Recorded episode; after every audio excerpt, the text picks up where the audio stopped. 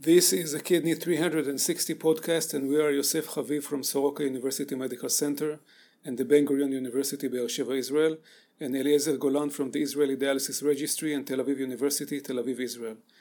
Kidney 360 hosts a series of global perspectives designed to highlight the international differences in the medical management and financing of various topics in clinical nephrology. We're speaking to you today about dialysis management and funding in Israel. Yossi, let me ask you a question. Given that the PD is more profitable than hemodialysis in Israel, how do you explain the dramatic decrease in PD utilization between 1990 and 2015? Well, Eli, this is multifactorial. First, the fastest growing group on dialysis are the elderly, those older than 75, and their motivation for independence and self care has plummeted. For this age group, home dialysis may be undesirable, and living home to a community based dialysis center is often a way to socialize. Second, some patients, especially those living with their children, do not wish to bring home the disease. Next, the development of multi resistant bacteria has become a growing cause of premature termination of PD in some patients.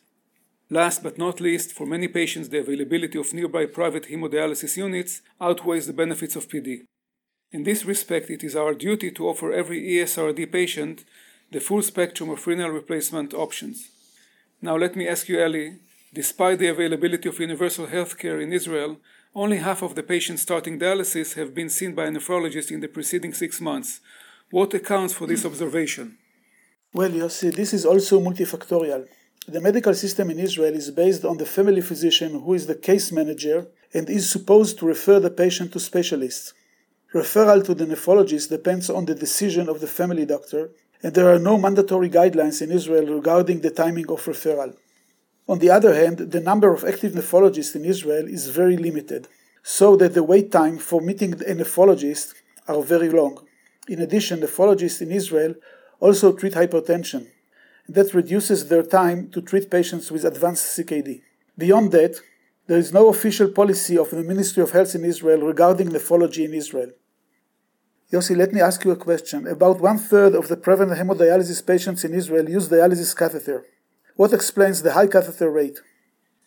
Israel has one of the highest rates of elderly patients on dialysis, many of whom have either a calcified vascular tree or congestive heart failure or both, thereby resulting in a low chance for successful permanent vascular access and a relatively high catheter rate. Another driver for this relatively high catheter rate comes from the difference in resource allocation between the center of Israel and the periphery in the number of vascular surgeons who are dedicated to dialysis vascular access.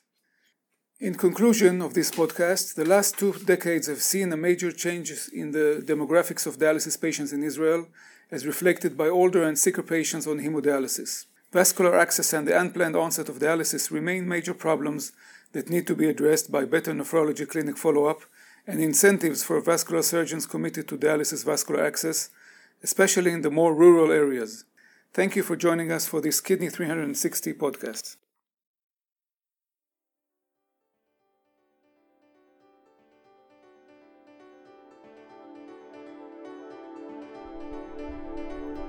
This podcast is copyrighted by the American Society of Nephrology, all rights reserved.